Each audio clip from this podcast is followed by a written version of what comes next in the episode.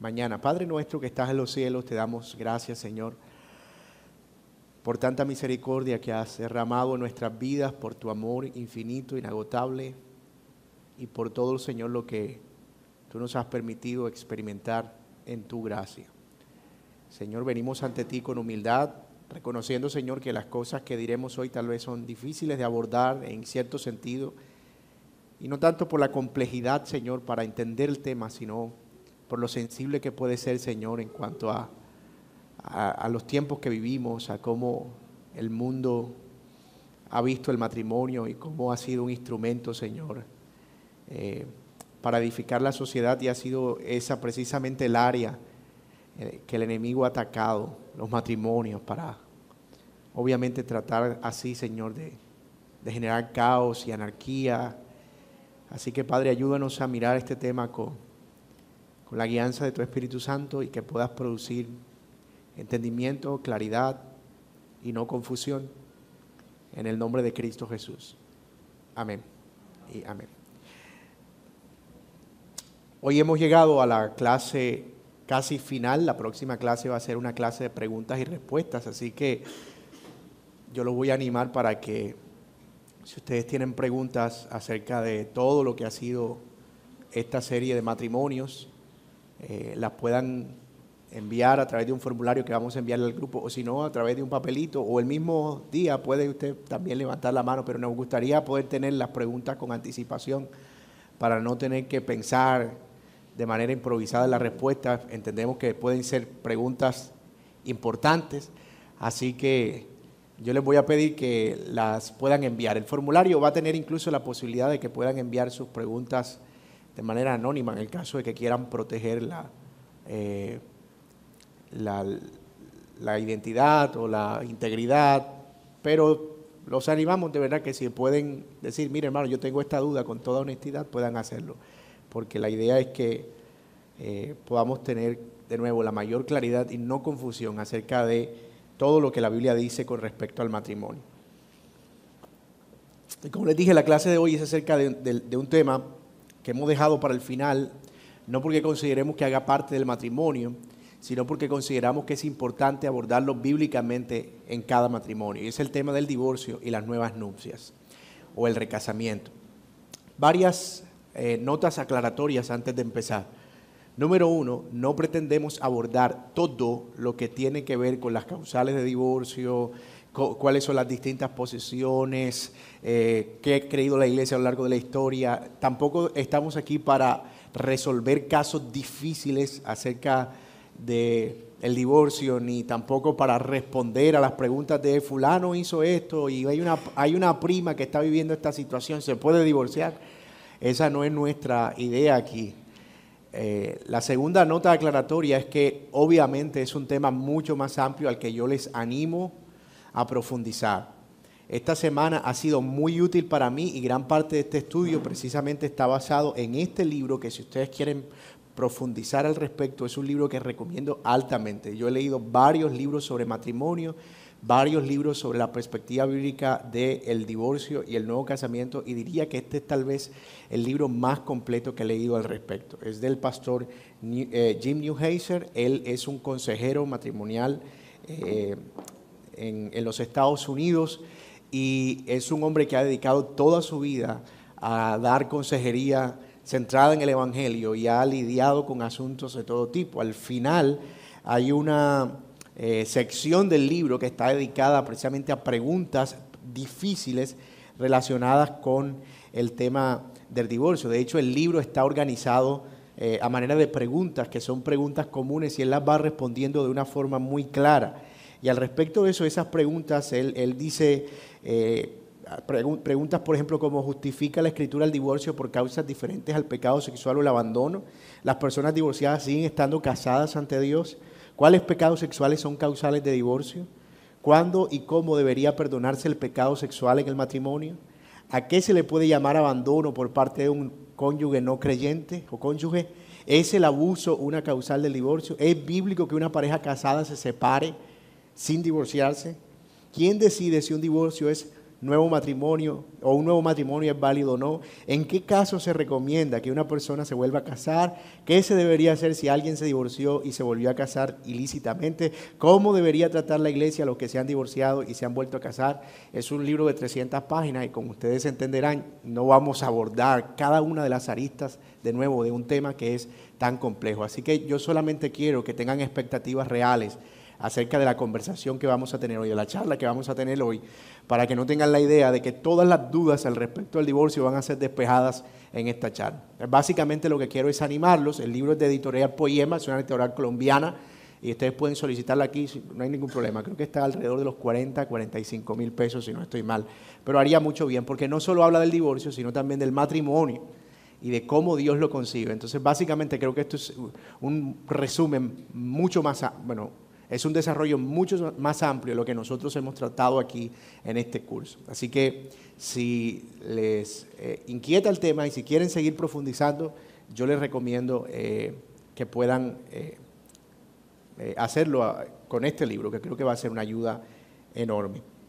Muy bien, habiendo hecho entonces esa pequeña pero necesaria aclaración, vamos a entrar de una vez a nuestro tema sobre el divorcio y el nuevo casamiento. No hay duda que cuando se trata de divorcio y de recasamiento o de nuevas nupcias, hemos llegado a un tema que es tal vez eh, difícil, pero eh, al mismo tiempo inoportuno. No diría quién quiere hablar de divorcio donde se está hablando de matrimonio, ¿cierto?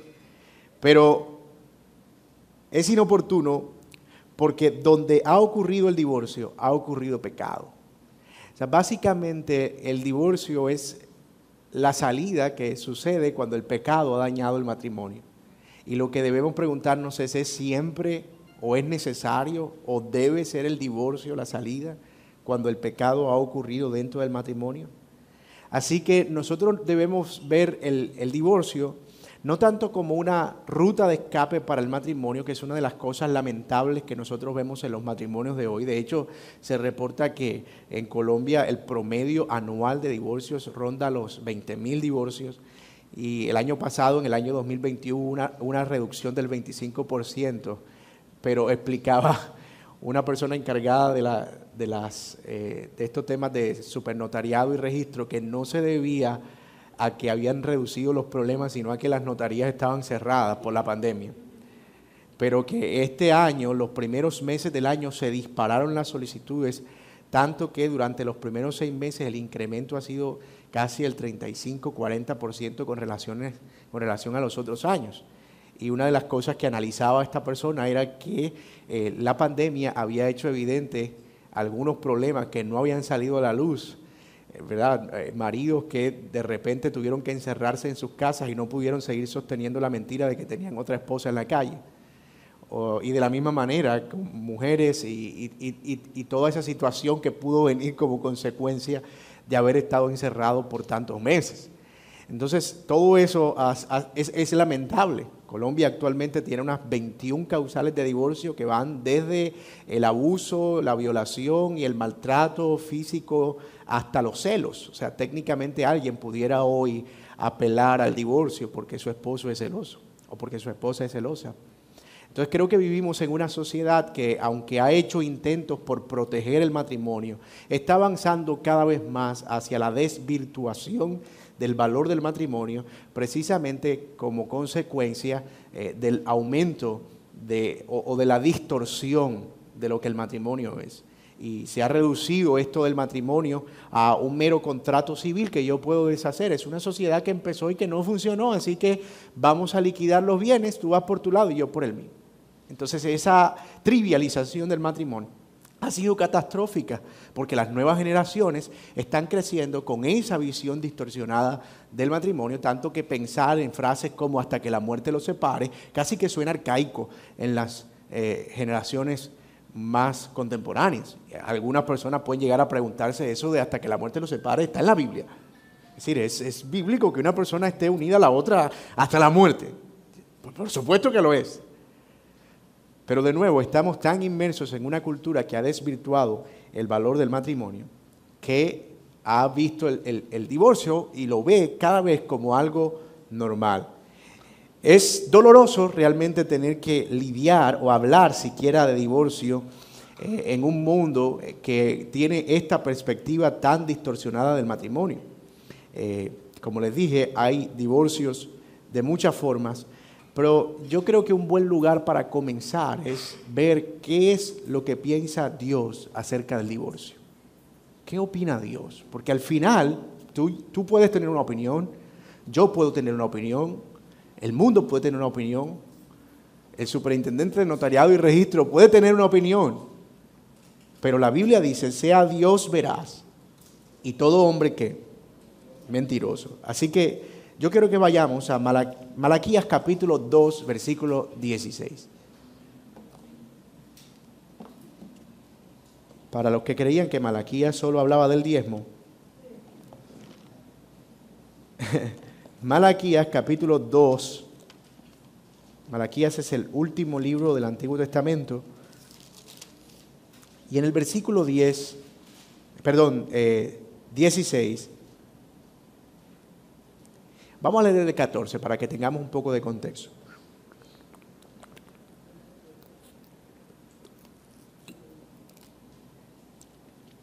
Mas diréis, bueno, el 12, que es la sentencia y el juicio, Jehová cortará de las tiendas de Jacob al hombre que hiciera esto, al que vela y al que responde y al que ofrece ofrenda a Jehová de los ejércitos.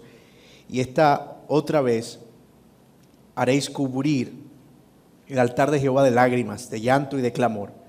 Así que no miraré más la ofrenda para aceptarla con gusto de vuestra mano. Mas diréis, ¿por qué? ¿Por qué no vas a recibir, Señor, nuestra ofrenda? Porque Jehová ha atestiguado entre ti y la mujer de tu juventud, contra la cual has sido desleal, siendo ella tu compañera y la mujer de tu pacto. ¿No hizo el uno, habiendo en él abundancia de espíritu? ¿Y por qué uno? Porque buscaba una descendencia para Dios. Guardaos pues en vuestro espíritu y no seáis desleales para con la mujer de vuestra juventud y aquí está lo que Dios piensa, versículo 16. Porque Jehová Dios de Israel ha dicho que Él aborrece el repudio, o en palabras eh, más acordes con el Antiguo Testamento, la palabra repudio era usada por los judíos, o se traduce así, para referirse a la misma práctica del divorcio. Porque Jehová aborrece el repudio o aborrece el divorcio, y al que cubre de iniquidad su vestido, dice Jehová de los ejércitos, guardaos pues en vuestro espíritu y no seáis desleales. Lo que vemos en este pasaje es que eh, en, el pueblo de Israel, en los días de Maraquías, eh, había tomado como iniciativa esto de eh, mezclarse con mujeres paganas. Y había sido tan aborrecible lo que estaban haciendo, que estaban cambiando a sus esposas de su juventud, con las que se habían casado toda la vida, para poder unirse con estas nuevas mujeres que seguramente les brindaban una nueva experiencia, que tal vez eran hasta más jóvenes, y habían sido desleales. Y el Señor está atestiguando contra ellos y dice, yo no voy a recibir su ofrenda. Mira, mira eso, es decir, era un juicio contra toda la nación por una práctica, ¿cuál? El repudio o el divorcio deliberado por causas que no eran justificables. Ellos simplemente estaban diciendo, no queremos vivir más con ella, queremos una nueva experiencia. Y el Señor dice, yo aborrezco el divorcio. Y les presenta cuál es su posición.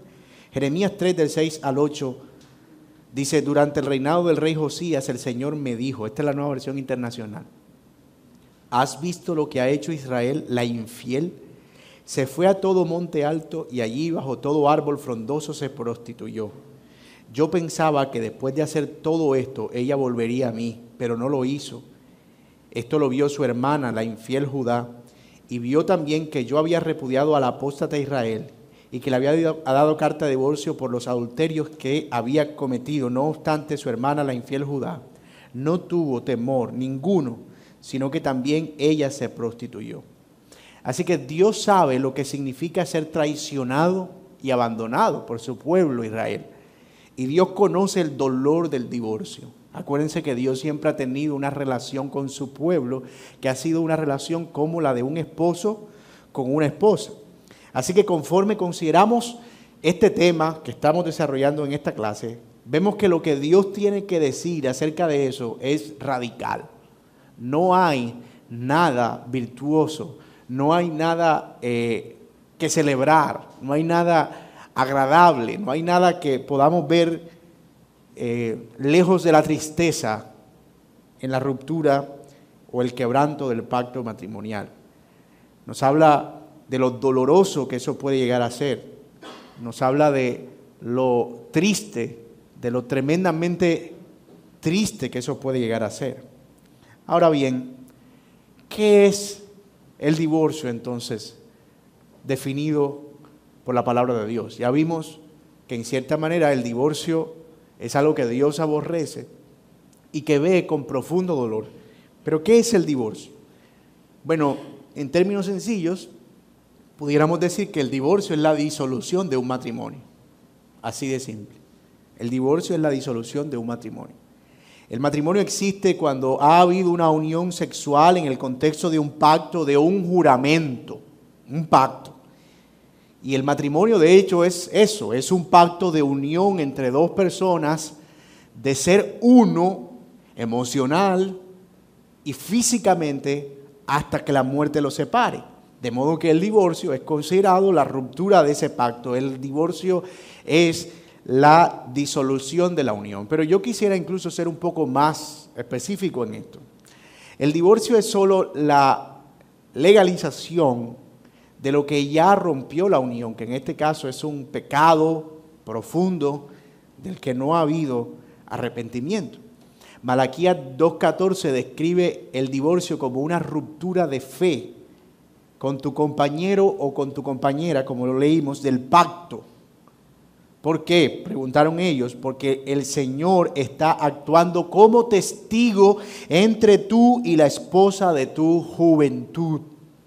Noten que el divorcio no es solo un acto civil en el que yo voy y disuelvo el contrato. Es mucho más que eso. De hecho, no es el Estado el que tiene la potestad para validar si un matrimonio existe o no. De hecho, ni siquiera la iglesia tiene esa potestad. La potestad para validar que un pacto es un pacto válido delante de Dios es Dios mismo. Él es el testigo de esa unión. Cuando una persona se casa, esa persona está haciendo con otra un pacto delante de Dios, no delante de los hombres. Los hombres son los testigos de ese pacto. Incluso si lo hacen delante de un notario, solamente le están dando efectos civiles a ese pacto, pero el notario no está validando el pacto. Porque el pacto es hecho delante del Señor. Así que cuando se acude al divorcio solamente para cumplir con la regla civil, no es eso lo que está haciendo que el divorcio se o que el matrimonio se disuelva es básicamente la ruptura del pacto que usualmente, usualmente es un pecado grave sin arrepentimiento. Así que e, esa distinción es importante, amados míos. Porque si nosotros vemos el matrimonio como una institución civil que tiene una bendición eclesial, va a ser muy fácil que sus efectos sean revertidos. ¿Qué tenemos que hacer? Pues civilmente revertir los efectos y eclesialmente comunicar que ya no estamos casados. Pero eso está ignorando la parte más importante del matrimonio. Algunas personas incluso llegan a decir, mira, lo que pasa es que yo me casé, pero es que ese matrimonio nunca se registró, entonces no vale. Ok, entonces eso fue delante de quién? Fue delante de la Virgen María o San Pedro o San Pablo. O tú te casaste delante de los chamanes o como la Pachamama de testigo. Bueno, si ese es el caso, eso no tiene ninguna validez. Pero si tú ese matrimonio lo hiciste delante de Dios, tú no tienes que esperar realmente que está bien y debe haber un amparo civil para ese matrimonio. Pero no puedes salir con la excusa de me puedo separar porque es que el matrimonio nunca existió. Eso, eso lo que implica que tú tienes una distorsión de lo que el matrimonio es. Crees que es un pacto civil solamente, que lo civil puede validarlo o, o desvalidarlo. Pero de nuevo, casados que están aquí, quienes no se han casado todavía, ustedes deben tener esto profundamente claro.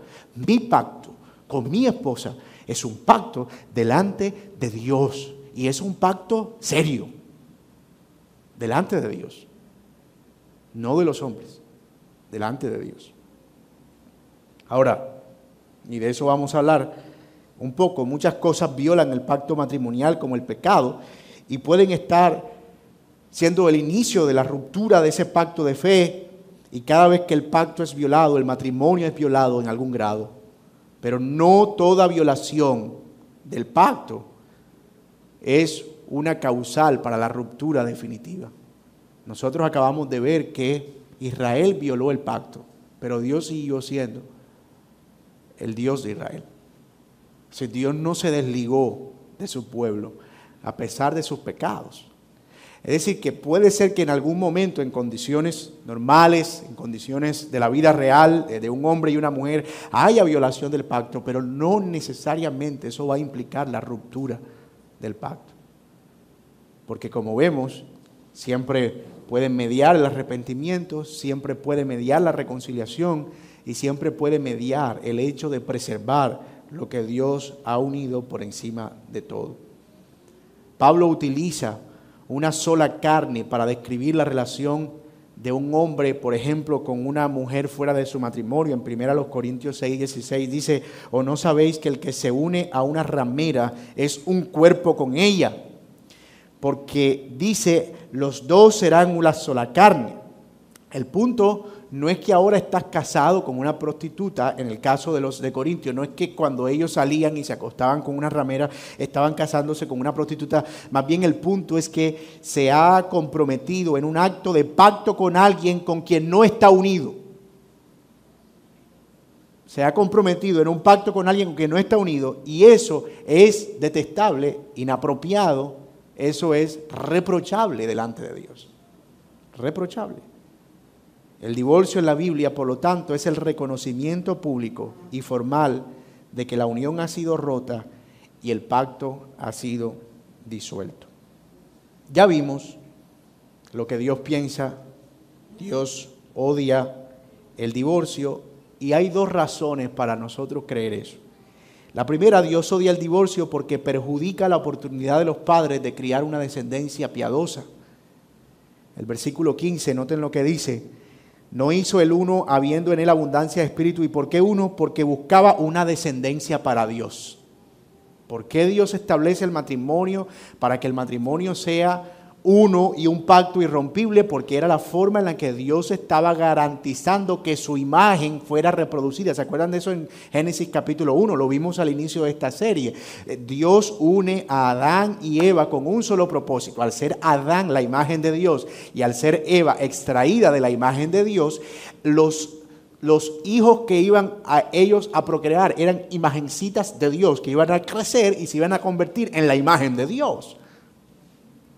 ¿Se acuerdan de eso? Ok, el matrimonio existe con el propósito de que Dios pueda extender su imagen por medio de la descendencia. De modo que al disolverse el pacto matrimonial, Dios aborrece eso porque ese propósito principal del matrimonio se desvirtúa. Una descendencia piadosa se estanca, es decir, se, se refrena. La segunda razón por la que Dios aborrece el divorcio es que Dios es un Dios de pacto, que odia el divorcio porque es el rompimiento de un pacto, debido a que el matrimonio es la relación o el reflejo de la unión de Cristo con su iglesia, el divorcio es como si pudiera en algún momento contemplarse la posibilidad de que Cristo abandonara el pacto con su iglesia. Y eso es imposible. Así que el divorcio comunica algo completamente contrario al Evangelio y al propósito del matrimonio. Cuando se hace un pacto, el deseo de Dios para eso es que se mantenga y que se persevere en ello, no romperlo. Malaquías 2 es el pacto roto entre Dios e Israel por causa de sus pecados. Y la tercera razón por la que Dios odia el divorcio es porque destruye la imagen de fidelidad del pacto. En Mateo 19, del 4 al 6, dice, Él respondió y les dijo, ¿no habéis leído que el que los hizo al principio, varón y hembra, los hizo?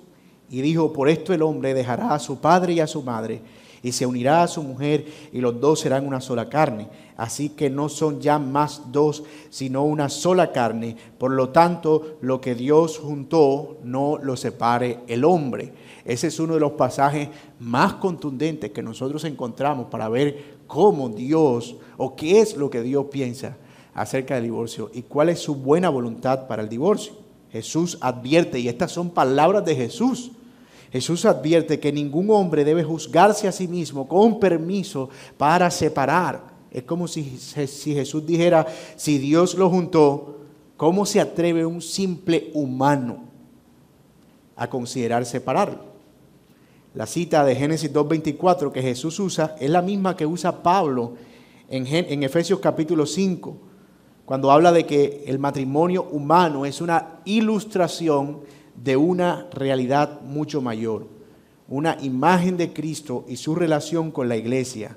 Dios aborrece la falsedad que implica el divorcio, es decir, la mentira que se dice sobre la relación entre Cristo y su iglesia. Piénsenlo bien. Y, y, voy a repetirlo porque lo acabo de decir. Si la unión entre Cristo y su iglesia es un pregón de la verdad gloriosa del Evangelio, el divorcio es el pregón de la mentira de que Cristo no está unido a su iglesia. Y esa razón debería ser suficiente para que dos creyentes desaparezcan la idea de sus mentes del divorcio. Ahora, yo sé que pudiéramos dejar esto aquí y sería muy cómodo para mí, se los confieso hemos terminado esta clase. Eso es lo que Dios piensa y eso es lo que importa. Dios lo bendiga. Pero no es tan fácil y la razón por la que no es tan fácil es porque nosotros vemos pasajes en la escritura que parecen sugerir que en algunas circunstancias el divorcio puede llegar a ser tolerado. Y eso es una respuesta a la pregunta, ¿es siempre un pecado el divorcio? Nosotros tendríamos que responder a eso diciendo, el divorcio siempre es la consecuencia de un pecado. Eso está claro. Siempre el divorcio va a ser la consecuencia de un pecado, como el mismo Dios lo dice en Jeremías. Israel fue y se prostituyó debajo de los árboles siguiendo a otros dioses y yo le di carta de divorcio. No podemos decir Dios estaba pecando contra Israel. Así que veamos a ver qué dice la Biblia al respecto de esa pregunta. Hay una enseñanza clara en Mateo 19 del 8 al 9, donde Jesús habla que el divorcio es condenable, ya lo vimos, pero hay una palabra que nosotros debemos ver con cierto cuidado. En Mateo 19, vayan conmigo, versículos 8 al 9. Y ustedes perdonarán que yo hoy vaya un poquito lento, pero yo estoy escogiendo mis palabras. Mateo 19, 18 dice,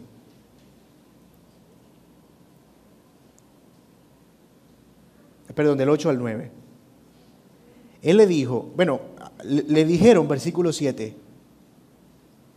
6, así que no son ya más dos, lo leímos ahorita, sino una sola carne, por tanto lo que Dios unió, no lo separa el hombre. Entonces le dijeron, los que estaban ahí con el Señor, ¿por qué pues mandó Moisés a dar carta de divorcio y repudiarla? Él le dijo, por la dureza de vuestro corazón, Moisés os permitió repudiar a vuestras mujeres, más al principio no fue así. Y yo os digo que cualquiera que repudia a su mujer, y esta es la palabra que nosotros debemos mirar con detenimiento, salvo, a excepción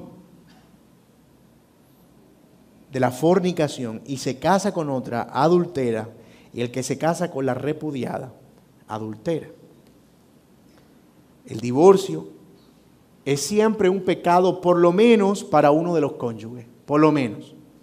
Puede ser un pecado para ambos, sin embargo, a veces es un acto de justicia para la parte ofendida o para el inocente. Ahora, ¿de dónde sacamos esta idea de que el, el, divorcio es una forma de proteger al inocente?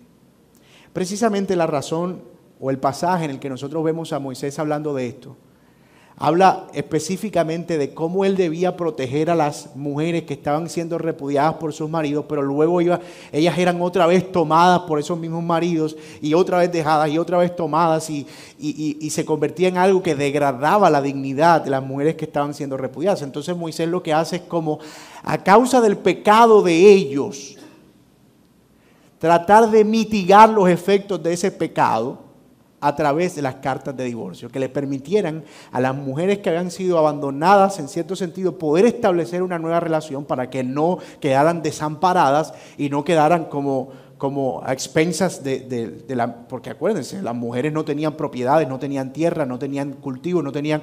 Y era una forma de protegerlas hacia el futuro, al igual que sus descendencias. Las mujeres eran esenciales precisamente dentro de ese plan de Dios para que el pueblo de Israel pudiera crecer y multiplicarse. Así que si las mujeres de alguna manera perdían ese privilegio, pues la nación iba a estar en peligro. Y lo que hace Moisés es proteger esa dignidad y proteger el hecho de que las mujeres eh, pudieran tener esa protección o, ese, o, ese, amparo en cierto sentido, de no ser repudiadas y tomadas y envilecidas en su dignidad. Ahora bien, ¿qué es lo que quiere decir Jesús aquí cuando habla de salvo por causa de fornicación? Habían en los tiempos de Jesús dos escuelas de pensamiento rabínicas al respecto de muchos temas y uno de esos temas era el tema del divorcio.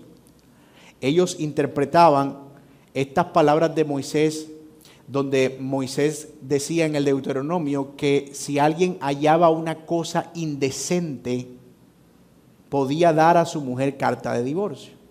Entonces las escuelas rabínicas interpretando ese pasaje, una decía, por ejemplo, que cosa indecente era que si una mujer dejaba quemar el pan, entonces se le podía repudiar o se le podía dar carta de divorcio. Si una mujer cocinaba con poco sazón, o que al hombre no le gustaba, entonces estaba en la plena libertad de darle carta de divorcio. Pero por otro lado, había otra escuela, la escuela del rabino Shammai. Esta escuela liberal era la escuela del rabino Hillel. Y la escuela del rabino Shammai era un poco más conservadora. Interpretaba cosas indecentes como eh, fornicación o alguna especie de adulterio o alguna especie de falta en alguno de los miembros. Nosotros sabemos que los judíos castigaban el adulterio con la lapidación. Pero en los días de Cristo, en cierta forma, ellos no tenían la potestad de lapidar en términos religiosos porque ellos estaban bajo el control del imperio romano. Así que ellos no podían ahora tomar a las mujeres y matarlas como lo hacían en la teocracia en el Antiguo Testamento. Por lo tanto, existía la posibilidad de que alguien pudiera sorprender a su esposa en adulterio y no quedar viudo. En el Antiguo Testamento, cuando ellos no estaban bajo el dominio del imperio romano, si una mujer o un hombre sorprendido en adulterio debía ser apedrado. El hombre quedaba viudo y no había ningún problema.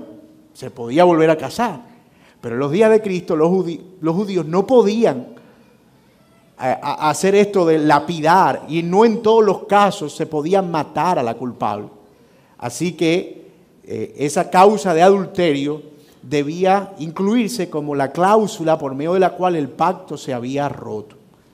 Ahora, si tuviéramos que decir hacia dónde se inclinaba el Señor Jesucristo, nosotros pudiéramos ver más o menos que la inclinación del Señor era hacia el lado de preservar en cierta manera el matrimonio en el mayor grado posible. De hecho, diríamos que a diferencia del rabino Shammai, Jesús añade algo más. Jesús añade el elemento de que el matrimonio debe volver al diseño original, al principio, y que debe en lo posible preservarse. Y por el resto de las enseñanzas que nosotros vemos del Señor Jesucristo, y especialmente en el Sermón del Monte, nosotros creemos que el Señor estaba apelando allí también al perdón como un recurso y la reconciliación al que debía acudirse antes del divorcio. Que tal vez eso era algo que el rabino Shammai no contemplaba pero que ahora, en el nuevo tiempo con Cristo y ahora mucho más por su sacrificio, es posible que un pecado tan aberrante y tan eh, degradante para el matrimonio como el pecado del adulterio pueda encontrar perdón en Cristo Jesús. Entonces, más o menos esa es la idea que nosotros tenemos en el contexto en este pasaje. Mateo 5:31 tiene casi que la misma enseñanza de Mateo 19 del 8 al 9, pero ahora surge la pregunta y es, ¿qué alcance tiene esa palabra fornicación? Porque la palabra que se usa allí es la palabra porneia, eh, y es una palabra que tiene un significado amplio. La nueva versión internacional la traduce como eh, inmoralidad sexual. De hecho, eh, la palabra pornografía viene de ahí, de porneia. Y alguien diría, eso quiere decir que si yo veo a mi esposo que está viendo pornografía, me puedo divorciar. ¿Ves que eso ahora introduce un nuevo elemento? ¿Cuál es el alcance que eso tiene?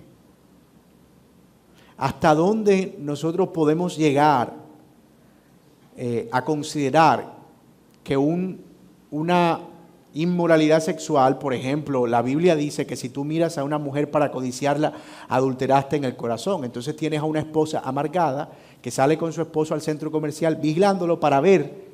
De hecho, se compró una camarita escondida para tener pruebas y vigilarlo para, para que le quede evidencia de cuando él volteó a mirar a una mujer.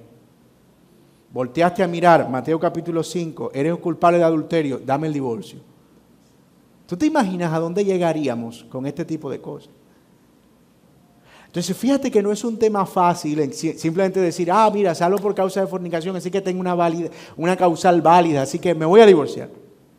Normalmente las personas que están buscando causales para divorciarse tienen una razón mucho más profunda que la misma causal que ellos quieren buscar. Y es una causal que en este caso está o puede estar anclada a un pecado en alguno de los cónyuges. Y no necesariamente en la parte culpable.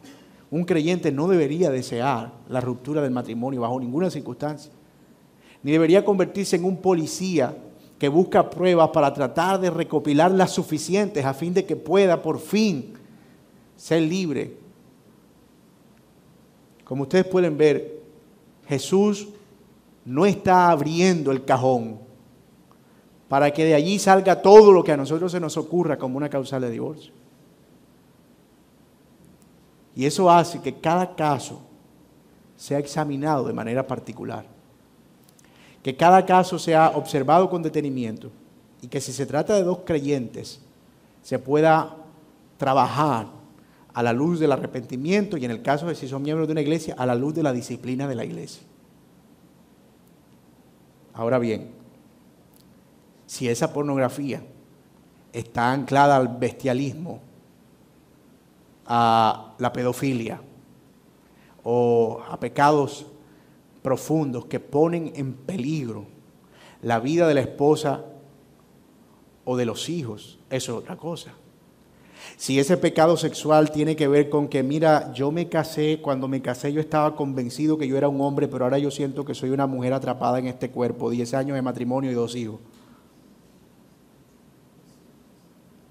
Y la esposa le dice, pero yo no quiero ser lesbiana. Ah, pero yo no quiero ser hombre. Y eso nos pone en, otro escenario, mucho más complejo.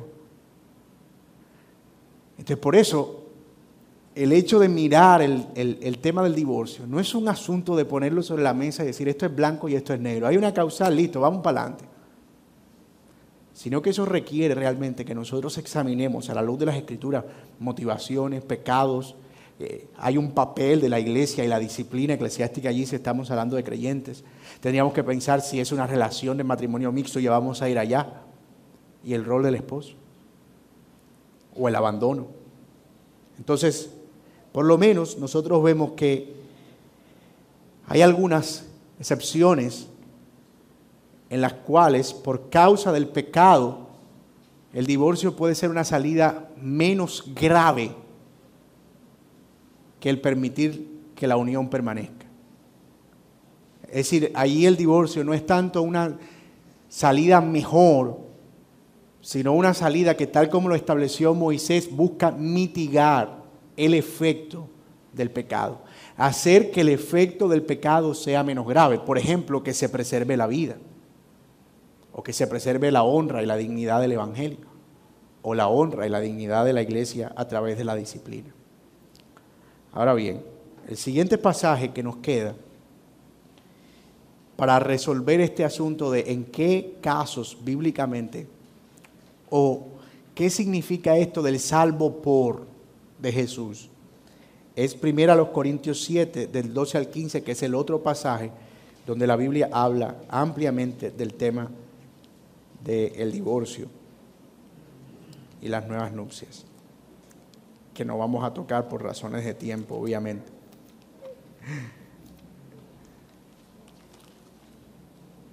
Primera los Corintios capítulo 7.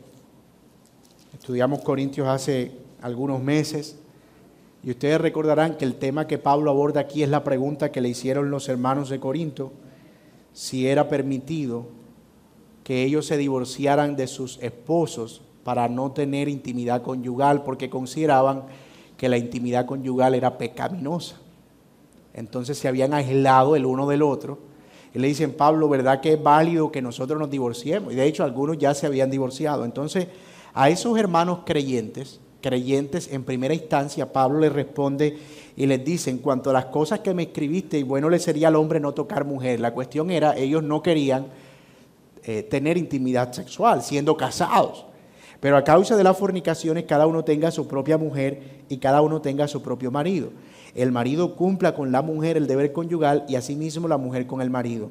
La mujer no tiene potestad sobre su propio cuerpo, sino el marido, ni tampoco tiene el marido potestad sobre la mujer.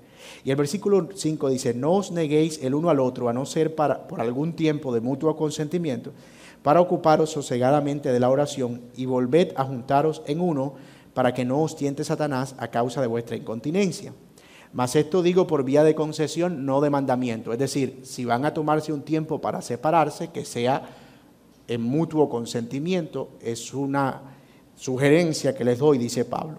Quisiera más bien que todos los hombres fuesen como yo, pero cada uno tiene su propio don de Dios. Uno a la verdad de un modo y uno de otro modo. Ojalá todos fueran solteros. Pero Pablo dice, no siempre es malo ser soltero, es una cuestión de dones.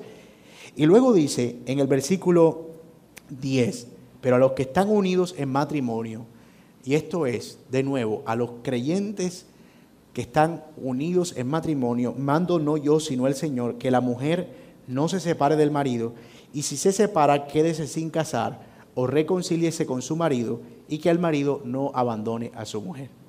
Para nosotros poder entender ese pasaje tenemos que verlo, por supuesto, a la luz de su contexto, y en el contexto, Pablo de nuevo está lidiando con el tema de que ellos estando casados y siendo hermanos querían separarse y vivir como solteros supuestamente para no pecar por inmoralidad.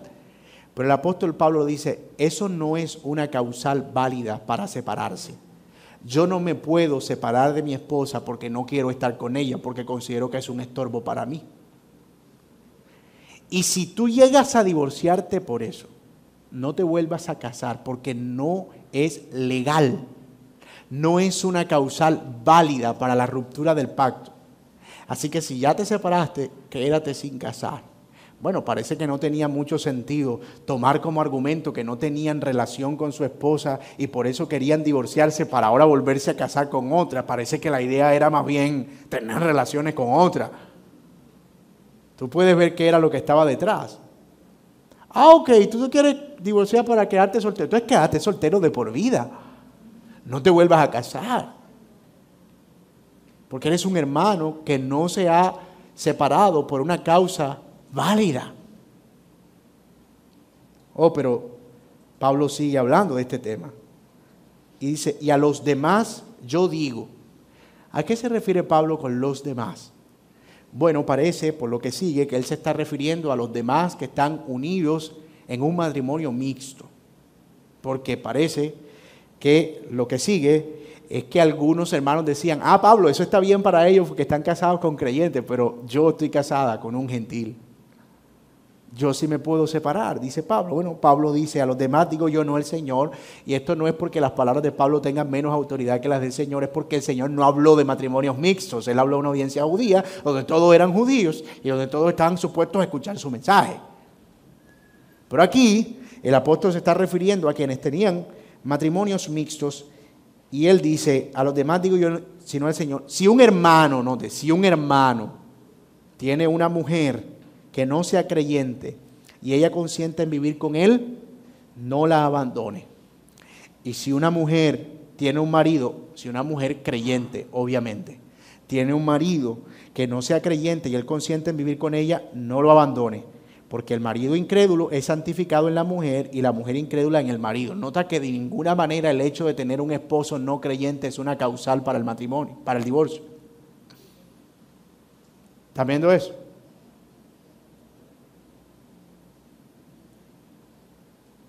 Una de las cosas que casi siempre trato de que los que vienen a consejería matrimonial, que vienen con no me aguanto más, este, estoy harto, eh, yo no creo que debí hacer esto, yo estoy a punto de abandonar, me voy de aquí. Eh, yo lo que le digo es, imagínate que la persona con la que tú estás viviendo es un no creyente. O sea, no, no, no, no lo veas como un creyente que se está portando mal. Supongamos que es un no creyente. Te da eso incluso. el, el el derecho de abandonarle, solo por no ser creyente. Ah, ok, o sea que si no te da eso el derecho de abandonarlo solo por no ser creyente, pues siendo un creyente que tiene pecados de los cuales arrepentirse, mucho menos.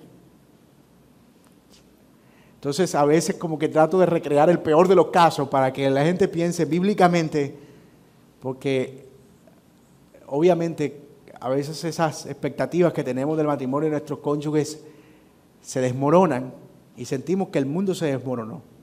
Pero piensa en cuántas mujeres alrededor del mundo viven con no creyentes y oran y viven piadosamente. Piensa en 1 de Pedro capítulo 3 y de cómo la conducta de esa mujer no creyente va a ganar a ese hombre, esa creyente va a ganar al no creyente.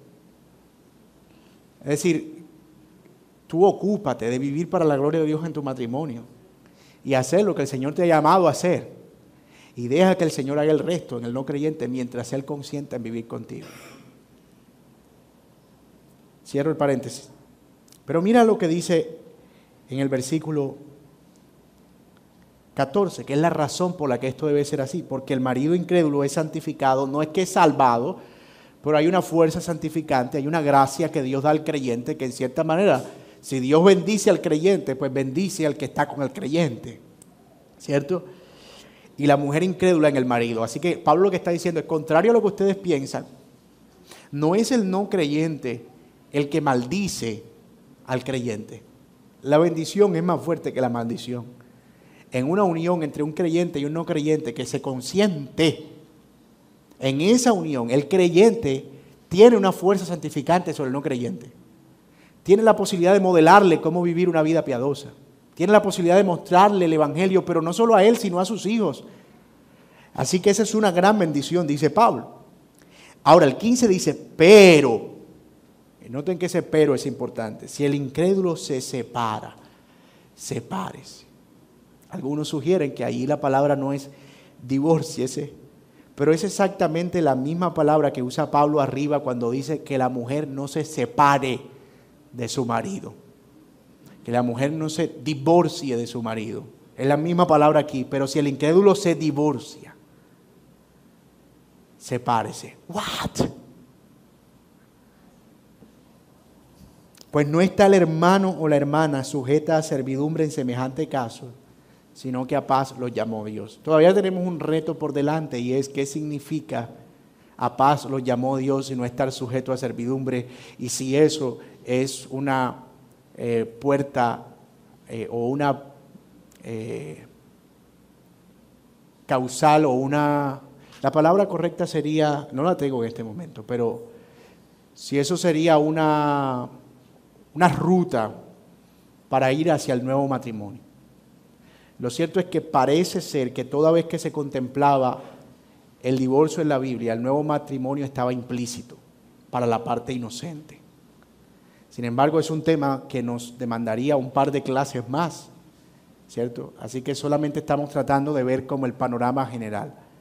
Así que en resumen, podemos decir que bíblicamente Dios aborrece el divorcio por razones concretas, porque detiene el avance de una generación piadosa, porque deshonra el pacto que Dios bendice y porque dice una mentira del Evangelio, la mentira de que Dios o Cristo no está unido con su iglesia.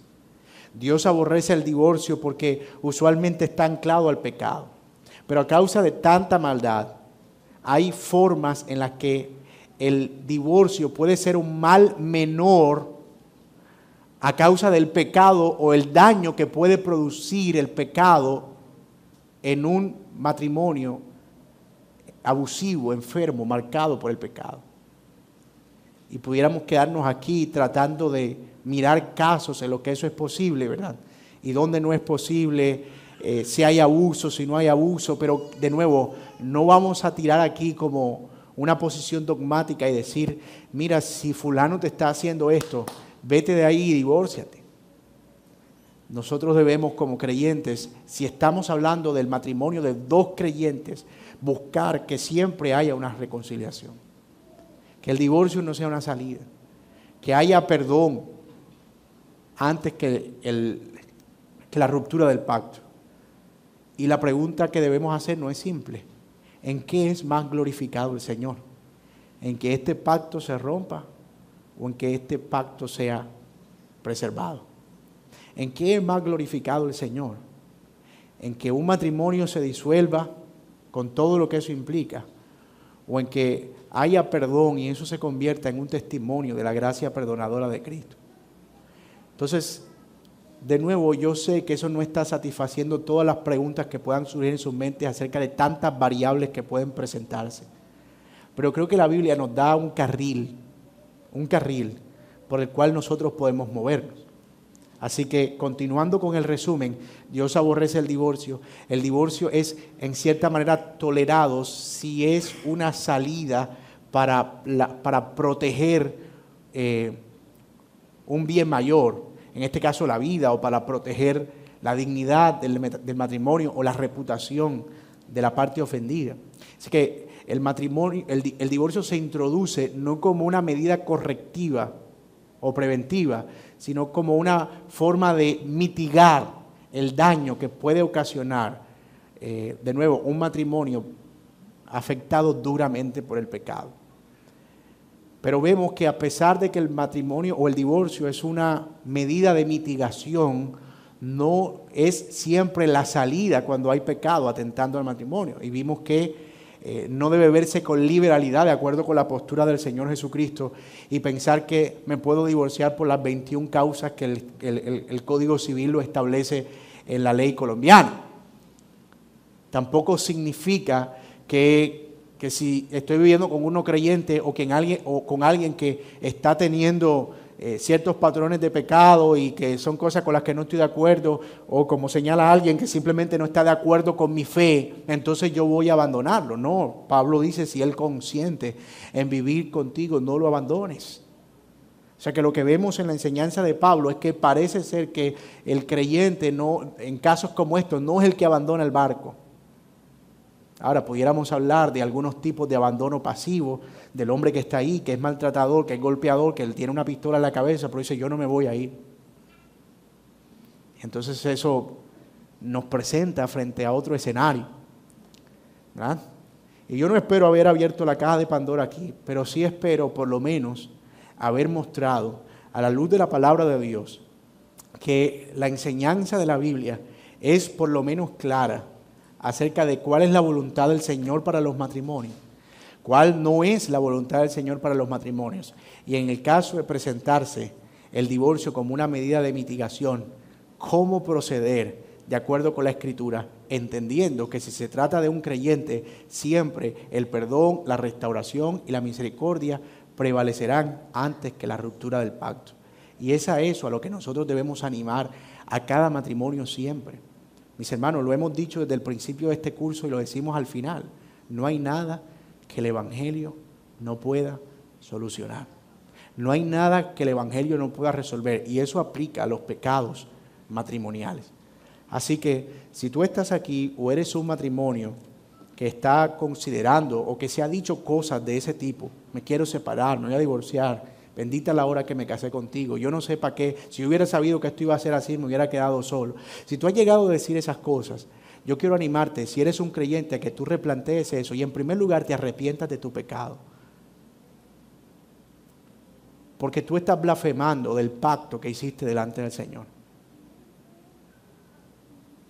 Es un pacto que hiciste delante de Dios, con testigos humanos, pero delante del Señor. Y ese pacto no pierde validez solo porque tú no te sientas feliz o porque no sientas que tus expectativas fueron irrealizables. Ese pacto no pierde validez solo porque las cosas no salieron como tú lo esperabas. Y más bien mira al Señor como la única fuente de gracia, como la fuente inagotable de misericordia, por medio de la cual nosotros podemos correr a Él en arrepentimiento y fe. Si hay pecados con los que están lidiando en su matrimonio, Cristo es la solución. El Señor tiene esperanza. Y si, y si hay una disposición de arrepentimiento, el Señor es suficiente en perdonar y es suficiente en traer reconciliación. Así que mis amados, que Dios nos permita elevar la dignidad del matrimonio a la luz de lo que representa como pacto delante de Dios y que de ninguna manera contemplemos el divorcio como una salida egoísta solamente para quitarnos un estorbo de nuestro camino, porque eso es una gran afrenta delante del Todopoderoso. Así que Vamos a pedir al Señor en oración que nos ayude a tener discernimiento, sabiduría y que nos ayude especialmente a considerar este tema tan importante a la luz de la palabra. Oremos. Señor, gracias por concedernos sabiduría, gracias por darnos tu palabra y gracias por no dejarnos a ciegas en un tema tan complejo. Señor, entendemos que no todas las preguntas están resueltas, pero estamos claros, Señor, en que tenemos una guía, Señor, para dirigir nuestros pasos y dirigir nuestra vida hacia lo que tú quieres que sea, Señor. Una que te glorifique en todo. Señor, oramos por matrimonios, Señor, que están teniendo crisis en este momento, Señor, o que las han experimentado y no se resolvieron de fondo. Te pido, Padre, que, que tú les ayudes a ver el matrimonio como un pacto sagrado delante de ti, Señor que tiene gran valor, más allá de un documento civil firmado, más allá, Señor, de, de, una ceremonia. Señor, tú viste el día en que nuestras vidas se unieron y estuviste allí, Señor. Y nosotros hablamos desde nuestros labios y dijimos, dijimos, Señor, que estaríamos unidos en la salud y en la enfermedad, en la riqueza y en la pobreza, que nos ocuparíamos el uno del otro hasta que la muerte nos separara, Señor. Ayúdanos a recordar ese pacto hoy, Señor, y a entender, Padre, que es a la luz de eso que nosotros debemos vivir para glorificarte. Ayúdanos a tener actitud de perdón. Ayúdanos a lidiar, Señor, con el arrepentimiento. Ayúdanos a ser misericordiosos y compasivos. Ayúdanos a darte gloria en todo momento, Señor. Te lo pedimos en el nombre y en los méritos de Cristo Jesús. Amén.